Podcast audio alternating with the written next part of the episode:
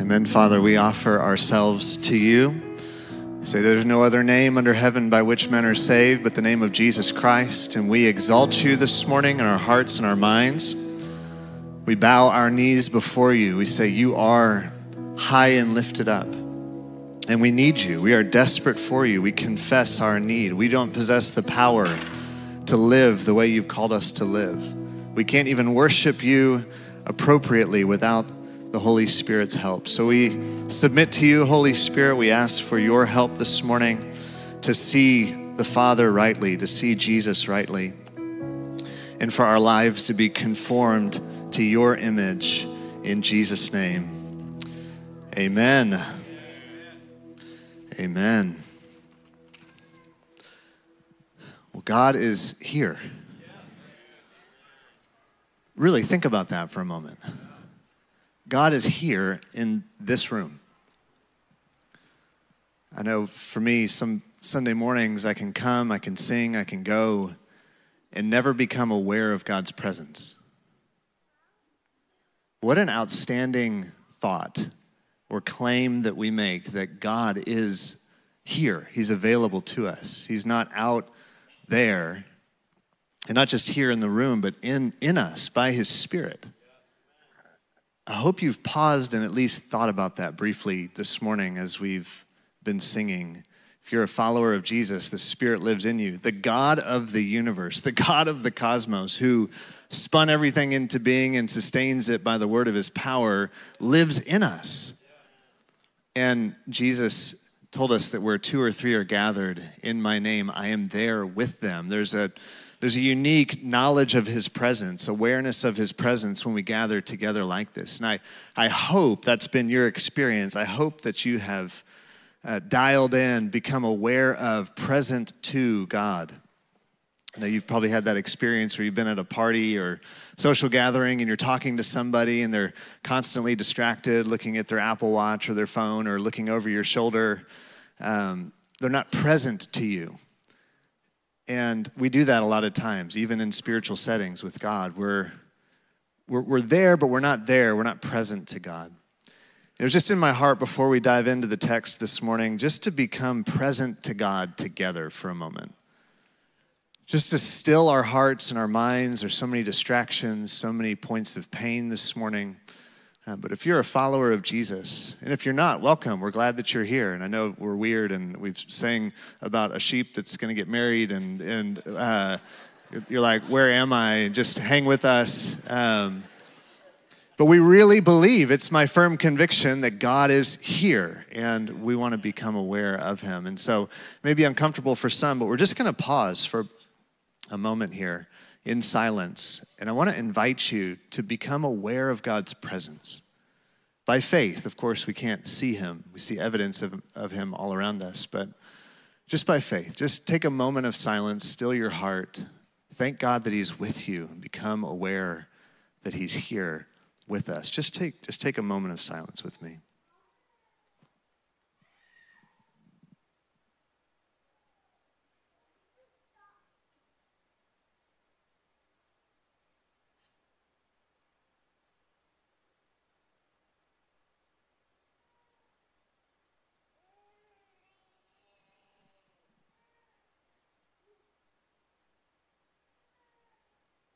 Thank you, God, that you're with us in our pain, in our loneliness, in our grief, in our joy. You are actually present with us. And we honor you. And we ask, would that veil that's already been torn be torn in our hearts and minds this morning? That we would abide in your presence and you would give us power for Christ to dwell in our hearts through faith this morning. You know, we can not only come and go from Sunday services without becoming aware of God's presence, but that can be my experience many days as well. I can even get up and read the Bible and pray and come to the end of my day and realize I never really uh, dwelt with God. I never really became present to God. And it's my prayer that that would be all of our experience here this morning as you've been with us this summer. For those of you who have, we've been going through Ephesians 1 through 3, where Paul has been instructing the church at Ephesus on our inheritance in Christ. And starting out in chapter 1, this beautiful passage that we have inherited holiness and redemption and adoption as sons and daughters of God all the way through chapter three. Zach did a phenomenal job last week talking about the church as God's inheritance, the church as our inheritance, the church as God's plan, cosmic plan to reveal his glory, uh, not just to the world, but even to invisible powers. And we're swept up into this grand design and scheme of God. But Paul comes at the end of chapter three and he realizes this is impossible for us to do on our own to walk in our identity, to walk in our inheritance, to live as the body of Christ in unity. And so he comes at the end of chapter three and he is swept up in this prayer, praying for the church. And then on the heels of that, there's a brief doxology where he just kind of erupts in worship of who God is. And so I know we're kind of in a time of teaching right now, a time of instruction, but the the text we're looking at today is actually a prayer. And so we want to be swept up into that same prayer and that same experience of worship. And so, if you would, uh, my wife doesn't know this, but she's actually going to come up on stage and read the text this morning because life is better with her on stage with me. um, if you would stand with us for the reading of the text, I'm sleeping on the couch tonight. Ephesians 3 14 through 21. She's going to read. They are not going you don't have to read along with her. She's just going to read the text uh, for us this morning. Lovely. Thanks, babe. For this reason, I bow my knees before the Father, from whom every family in heaven and on earth is named. Sorry. um, that according to the riches of his glory, he may grant you to be strengthened with power through his Spirit in your inner being so that Christ may dwell in your hearts through faith, that you, being rooted and grounded in love, may have strength to comprehend with all the saints what is the breadth and length and height and depth, and to know the love of God that surpasses knowledge, that you may be filled with all the fullness of God. Now, to him who is able to do far more abundantly than all that we ask or think, according to the power at work within us, to him be glory in the church and in Christ Jesus through all generations, forever and ever. Amen. Amen. Great job. You can be seated. I knew if I asked her, she'd say no, so why not just surprise her? Life is better with her on stage. Every time she speaks, people are like, she needs to be on stage more. So they'd rather look at you than me. So here we go. Paul says, For this reason I bow my knees before the Father like I need to recover from that more than you do. I was more nervous asking you than you reading the text. I'm just going to break this passage down, this prayer down, verse by verse. Paul says, For this reason, I bow my knees before the Father. What reason is he talking about? Anytime in, in the text, as you're reading scripture, if you see a therefore or for this reason, it's linking the previous thought with the uh, thought that follows. And again, going back to Zach's message last week, for those of you who are here, he talked about, uh, again, this cosmic design for the church that uh, we are to be this diverse people living together in unity, Jew and Greek, and all of the various nationalities and ethnic groups and generations and socioeconomic classes living together in unity. And Paul has just unpacked this lofty cosmic uh, plan of God. And he pivots here and he says, For this reason, I need to pray for you. I need to pray for the church because it is impossible for us to live out this design of God in the body of Christ apart from the Spirit of God. And so Paul says, For this reason, I bow my knees. And that's a powerful uh, statement coming from Paul, a very accomplished individ- individual. And he's saying, I bow my knees. I am appealing to a higher authority. I am submitting myself to God. He's saying here, I, am the one instructing you, church at Ephesus, but I don't have the ability to actually activate this in you. So I'm now going to turn and appeal to a transcendent God, to a God who is outside the scope of our imagination. That word transcendent is a theological word that, that means that God is not like us, He is outside of our experience. Isaiah chapter 40 is a great passage to meditate on if you need some fuel for your devotional life, your time with God. And in it, Isaiah says that God measures the universe with the span of his hand. The span was from the tip of the pinky to the tip of the thumb. That God measures the universe in the span of his hand. You know how big the universe is? For those of you who uh, follow space news, we have the James Webb Space Telescope in uh, orbit now, and it's bringing back these astonishing images. Uh, in fact, space is so big that we don't measure it using miles. We had to come up with a different uh, yardstick. Who knows what that yardstick is? The light year, right? So we measure the universe in, in the distance that light travels in one year. And light is pretty fast 186,000 miles per second. Uh, zips around Earth about seven times every second, any beam of light. So you measure how far light travels in one year, that's about 5.88 trillion miles. That's our yardstick to measure the span between stars, the span between galaxies. And the observable universe, which just means the part of the universe that we can see with our limited technology, is 90.3 billion years in uh, light years in diameter. So I know big numbers 90.3 billion times 5.88 trillion. That's about how many miles across the universe is. And Isaiah says, Yeah, you know that? That fits right about here in, in, in relative to God and who he is. And of course, that's rhetorical flourish.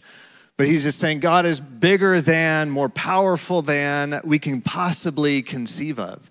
In that same chapter, in chapter 40 of Isaiah, it says that he weighs the, the sand, the dust of the earth in a scale. He measures it in a balance.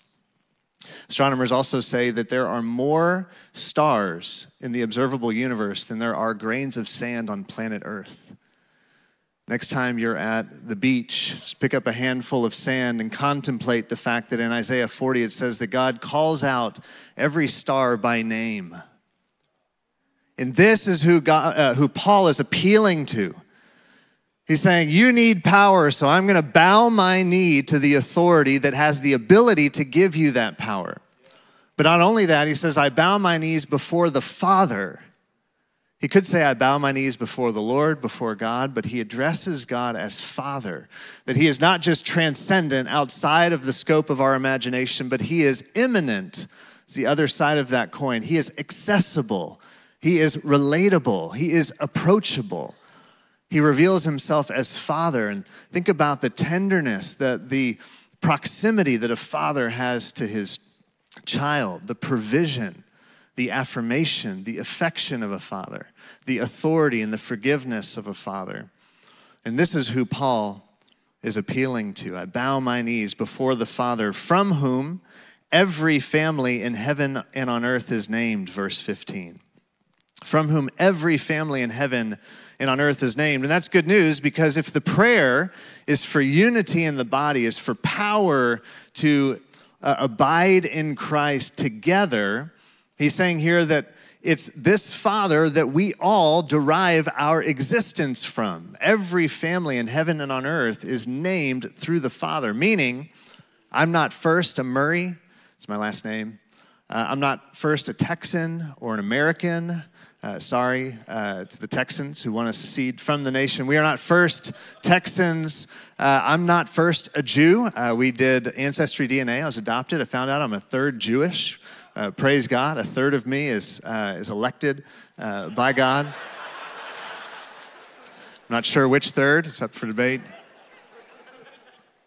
But the point is, if you go back far enough in any of our lineages, we come to the same point of origin. We're all part of the same family. And therefore, we have the judicial authority to live together in unity.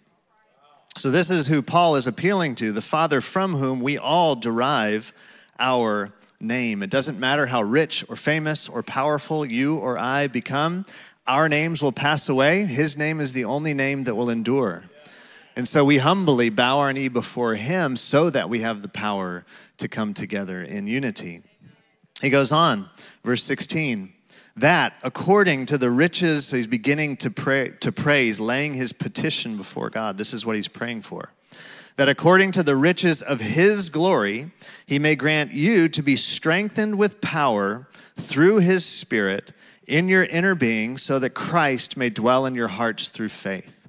Now, this is the operative part of this prayer. If anything sticks with you this morning, it would be my prayer that this would be it. Paul is praying that according to the riches of God's glory, now how inexhaustible are the riches of God's glory? The one who measures the universe right here. Paul is saying, according to those riches, I pray that you would be strengthened with power by his Spirit in your inner man, that Christ would dwell in your hearts through faith. Now, our family just went on a uh, road trip, a 4,000 mile road trip uh, which is a, a, little bit of time in the car. And we have four boys 13, 11, 10, and 8. And there were um, fantastic memories. We had a great time. In fact, the boys did really well being in the car for that long. But there were uh, moments of sin, of. Uh, yelling, of quarreling, of bickering, and that was just me and Steph. Uh, no. And uh, so we had opportunities together as a family to have some come to Jesus moments.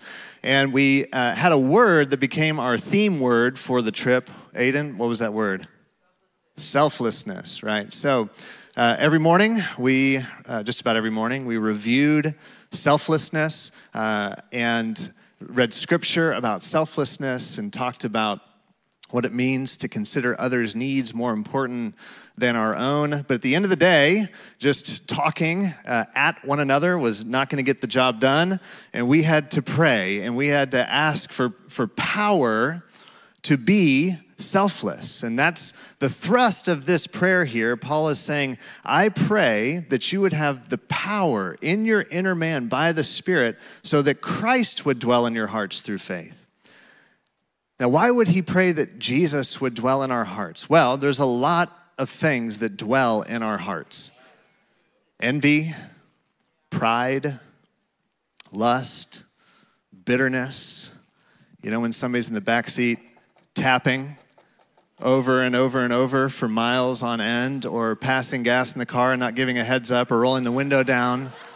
There's a lot that can dwell in your heart in those moments that is not Christ. So Paul is praying. I'm just getting real, okay? Is that, I don't know if that's been your experience. Uh, my poor wife uh, has five uh, men, males in the family, and that's been her experience. And so Paul is praying that Jesus would dwell in our hearts through faith. There is a war of power going on on the throne of our hearts most of the time it's self that's seated on that throne. That's why the prayer is for strength, for power, because there is a real battle to dethrone self and to enthrone Christ, that Christ would dwell in our hearts through faith. And so he prays for Jesus to dwell in our hearts. And, and here's a little bit of what you get if Jesus dwells in your heart. I'm not just talking about, again, in a, in a salvific way that, yes, you've given your life to Jesus. I'm talking about a sanctification, day by day, growing into the image of Jesus, allowing God to dwell in our hearts in a very real sense, walking in awareness of his presence. This is what you get. This is who Jesus is. Uh, just a sampling from the Beatitudes. His way is one of poverty of spirit, knowing our need, that is. His way is one of grief over sin and brokenness, of meekness, hungering and thirsting for righteousness, mercy, purity of heart, peacemaking, steadfastness in persecution and suffering.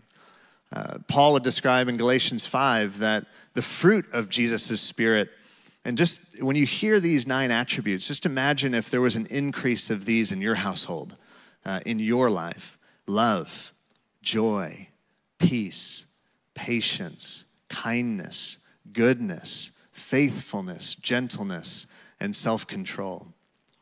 Or Paul would say to the church in Philippi, Philippians 2 3 through 8, do nothing from selfish ambition or conceit, but in humility count others more significant than yourselves. Let each of you look not only to his own interests, but also to the interests of others.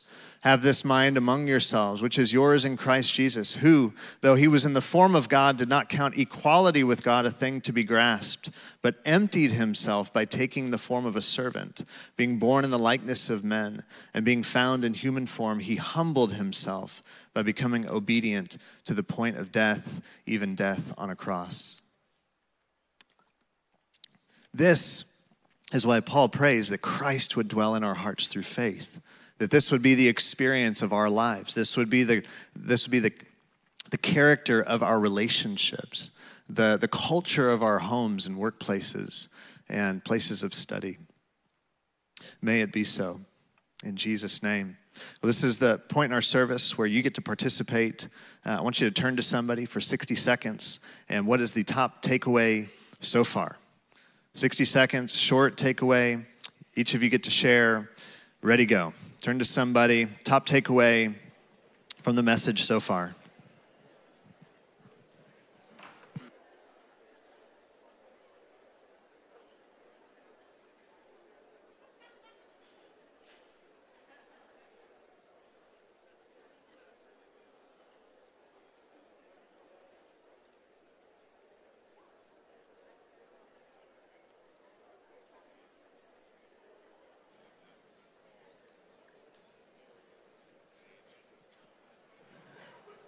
Fifteen more seconds.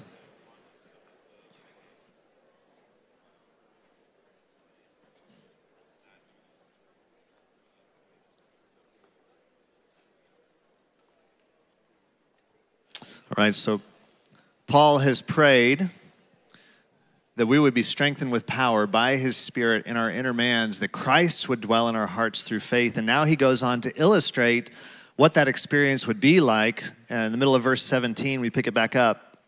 He says, That you, being rooted and grounded in love, may have strength to comprehend, there's that language again, with all the saints, what is the breadth and length and height and depth, and to know the love of Christ that surpasses knowledge, that you may be filled with all the fullness of God.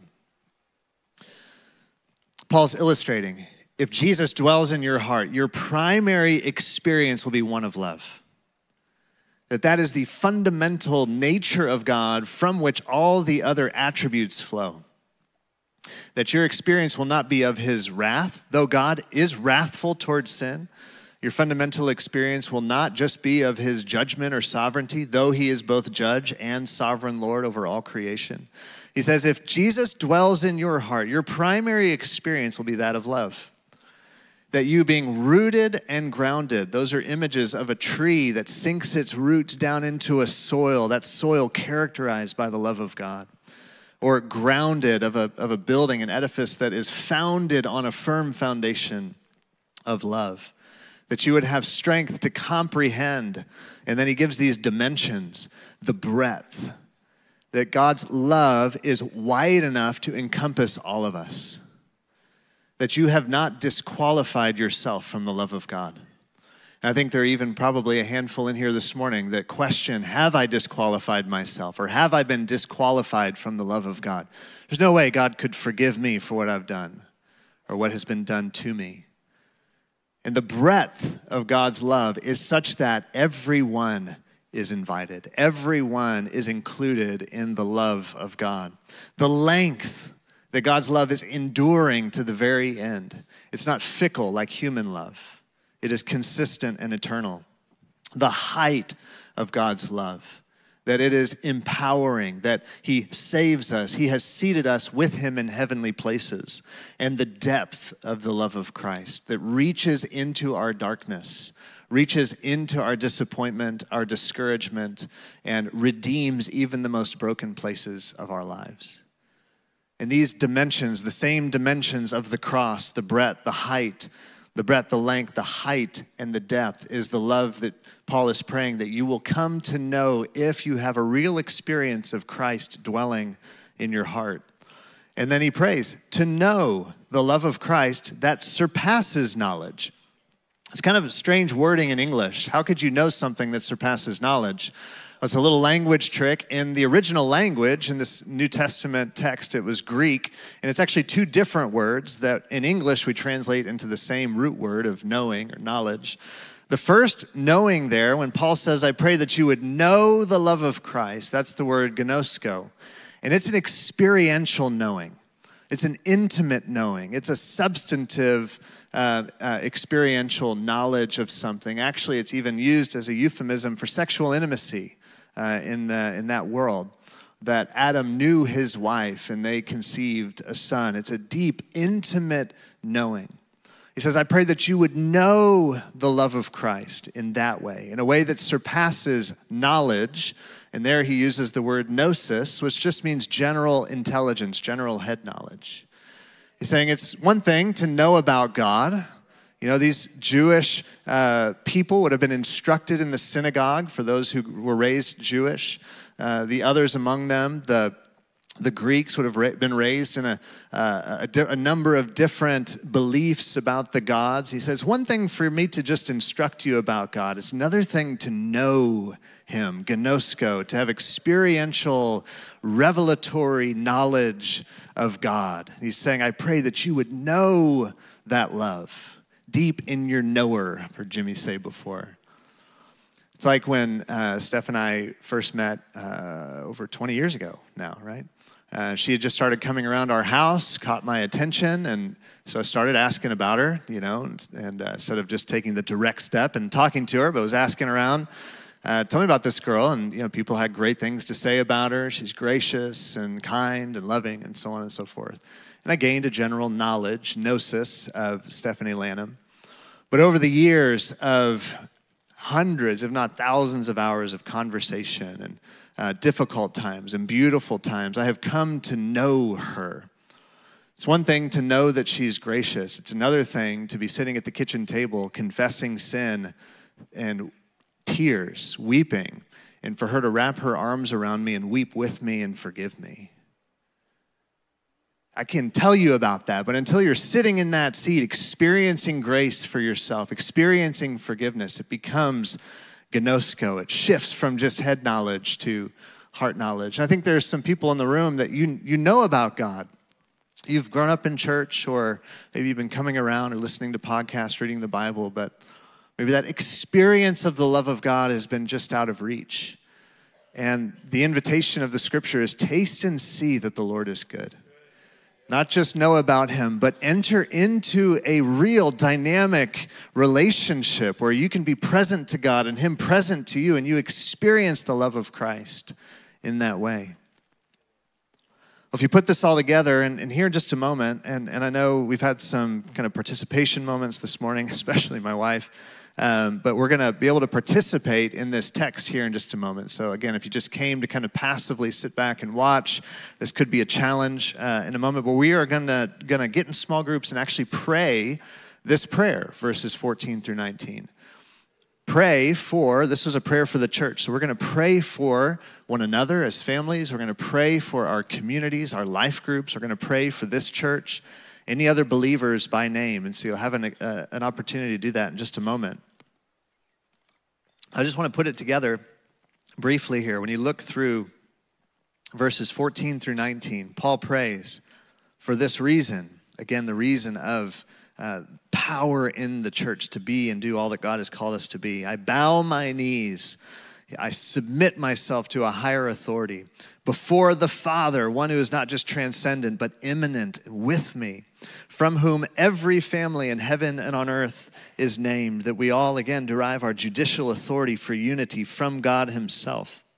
That according to the riches of His glory, He may grant you to be strengthened with power through his spirit in your inner being, so that Christ may dwell in your hearts through faith. I pray that you would uh, be strengthened by the Spirit for Jesus to occupy that seat, that throne in your heart, that your experience and the experience of those around you would be one of love, rooted and grounded in love, with strength to comprehend, with all the saints, that this would be a corporate revelation. What is the breadth and length and height and depth to know, to really know the love of Christ that surpasses knowledge. And we didn't talk about this last clause that you may be filled with all the fullness of God. Does anyone want that to be their reality this morning? I need to be filled with the fullness of God, which is joy and hope and peace and so on. But we need the power of God to enter into this reality. So we're just going to humble ourselves. And actually, if you call this church home, I would even ask that you get on your knees to bow our knees before the Father. Now, if you're not physically able, it's totally fine. Again, if you're a first time guest, then you get a pass. You can just sit and observe. Uh, but if this is your home church, here in just a moment, we're just going to take two or three minutes to, with twos and threes and fours, get on our knees or sit humbly before God and pray this prayer on behalf of one another, our life groups, and the body of Christ. Is that clear enough instruction? All right, so we're engaging with the text this morning. Take just two or three minutes. The text will be scrolling on the screens, but um, I would invite you to open up your own Bible if you have one, uh, Ephesians 3 14 through 19, or open up an app on your phone and somebody take initiative right around you. Be a leader and just jump out there, as uncomfortable as this might be. And we're going to take two or three minutes to be a praying church this morning. So go for it, and I'll call us back together here in a few minutes.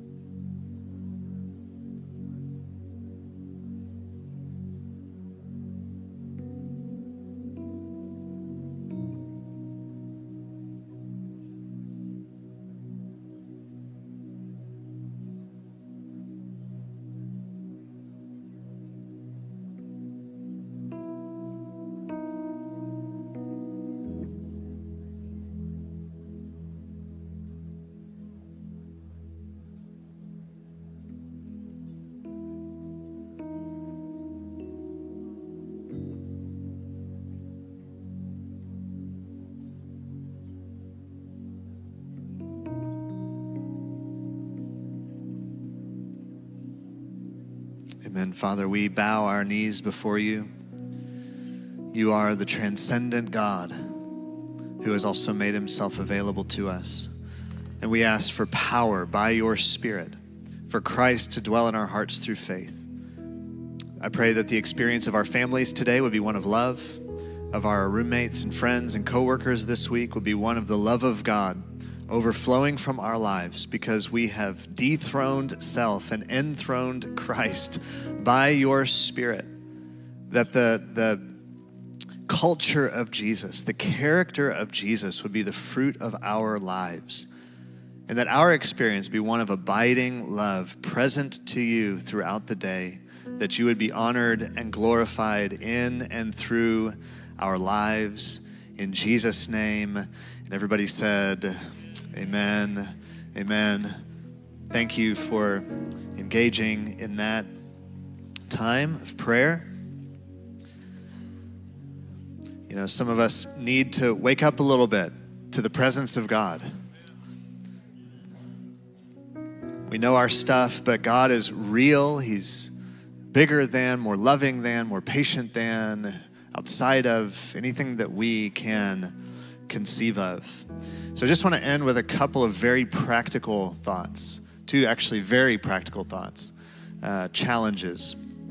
The first, and this is uh, this doesn't apply to everybody, but um, we have, uh, like Sarah Grace said at the beginning, we have two discipleship schools here at Antioch. And, and I really think God's tugging on some hearts this morning to carve out time to really deepen your own walk with God in a, in a very real way, like we've been talking about this morning. Um, the day school, uh, we have said the applications are closed, but Jimmy grabbed me before I came up here and said, if anybody wants to jump, in, jump into the day school, uh, it starts next week, but talk to us today, and, uh, and you can do that. It's a full time, uh, 40 hour a week uh, discipleship school that lasts for five months. Uh, but the night school is more for working professionals. Uh, meets every Monday night, and then every third Thursday. Kind of follows the academic calendar. Starts mid-August and goes through May. And uh, we've asked that everybody who is part of Antioch, and this is your home church, to carve out um, a nine month section of time for the night school or five months for the day school and, and be a part of this experience to deepen your walk with the Lord. Uh, this year is a year of a tu- tuition reduction for the night school, so this is your year. If you've been holding out, $1,800. And uh, Matthew, the uh, uh, night school director, and his assistant Hannah uh, will be at the Connect Center after, and feel free to go talk to them. Uh, application deadline is passed, but you have a few days here of a grace window to jump into that experience. So that's a very specific, practical um, challenge to consider if you've never gone through one of the schools. Uh, and there's a QR code where you can find out more about those up there. The second practical challenge, though, this applies to everybody, and uh, something I've been trying to do for about nine months now, and I have three alarms set on my phone. Uh, if you don't have a devotional life, start there. If, if um, you don't carve out time when you first get up in the day, uh, man, that'd be a great place to start. Just carve out 10 minutes of every morning this week and get before God, become present to God. Uh, but if you've got kind of that rhythm going, setting alarms on my phone has helped me kind of break out of what I'm doing. I've got an alarm set at 10, one at 2, and one at 6, 10 a.m., 2 p.m., 6 p.m. I got them set silently, so if in a meeting or something, it's not distracting. Uh, but the alarm goes off, and it's just a, a reminder to me that God is with me. And it causes me to pause. It's like a mini Sabbath for about two minutes and just pause what I'm doing and become aware of God's presence again and to pray something like this God, thank you for your presence. Help me. Help me to walk with you. Help me to abide with you. Or if I'm facing something practical, I'm about to go into a meeting, I can engage God within that thing that I'm doing. And so I just would challenge you some practical step like that. Set an alarm, put a sticky note on your steering, well, maybe not on your steering, yeah, sure, on your steering wheel. Why not?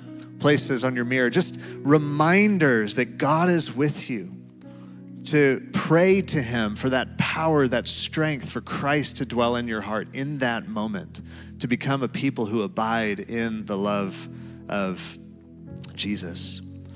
Well, the lunch discussion question um, How will you practically respond to this message this morning? As you go out to donuts, coffee, lunch after this, as you drive home with uh, friends and loved ones, would love for you to, to take one practical step this week. Maybe it is to jump into the schools. Maybe it is to set an alarm on your phone. But what's one practical step? Maybe it's to pray this passage for your life group this week, or take uh, every morning this week and wake up and just before going to your phone and doing Wordle, just pause and become aware. That's me, by the way. But become aware of God's presence first as the first fruits of your day.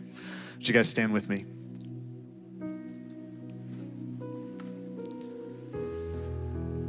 Said that this message this morning was Ephesians 3 14 through 21. We've only gone through verse 19. The last two verses are something of a doxology, a just short um, prayer of praise, of worship to God. And I just see Paul as he's writing this letter, he's been talking about our inheritance, been talking about God's cosmic plan for the church. And then he just overflows with worship here in verses 20 and 21. And so I want to end that way, and I'm going to hand it off to Jimmy for ministry time. But I just want to end with this worshipful prayer here at the end in verses 20 and 21. I invite you to pray with me. Now to him, to you, God. Now to you. We look to you you are worthy of our worship. You are worthy of our praise. Not us, not our spouses, not some other person or hope or ambition. Now to you, we turn our hearts and our minds and our attention and our affection to you because you are able to do far more abundantly than all we ask or think. Forgive us for our small mindedness Forgive us for setting our sights so low, for forgetting, for misunderstanding. You are able to do far more abundantly than all we ask or can even imagine. That's your nature. According to the power at work within us, Holy Spirit, would you give us power this week to be the people you've called us to be? Lives are at stake. Eternities are at stake. The glory of God, imaged in the earth, is at stake. So, would you fill us with the Holy Spirit and power to work within us that Christ would dwell in our hearts through faith? To Him, to you be glory in the church. Would you get glory in and through your people? And in Christ Jesus, would the person Jesus be magnified in this city, in this nation, in the nations of the earth? Throughout all generations, forever and ever. And everybody said,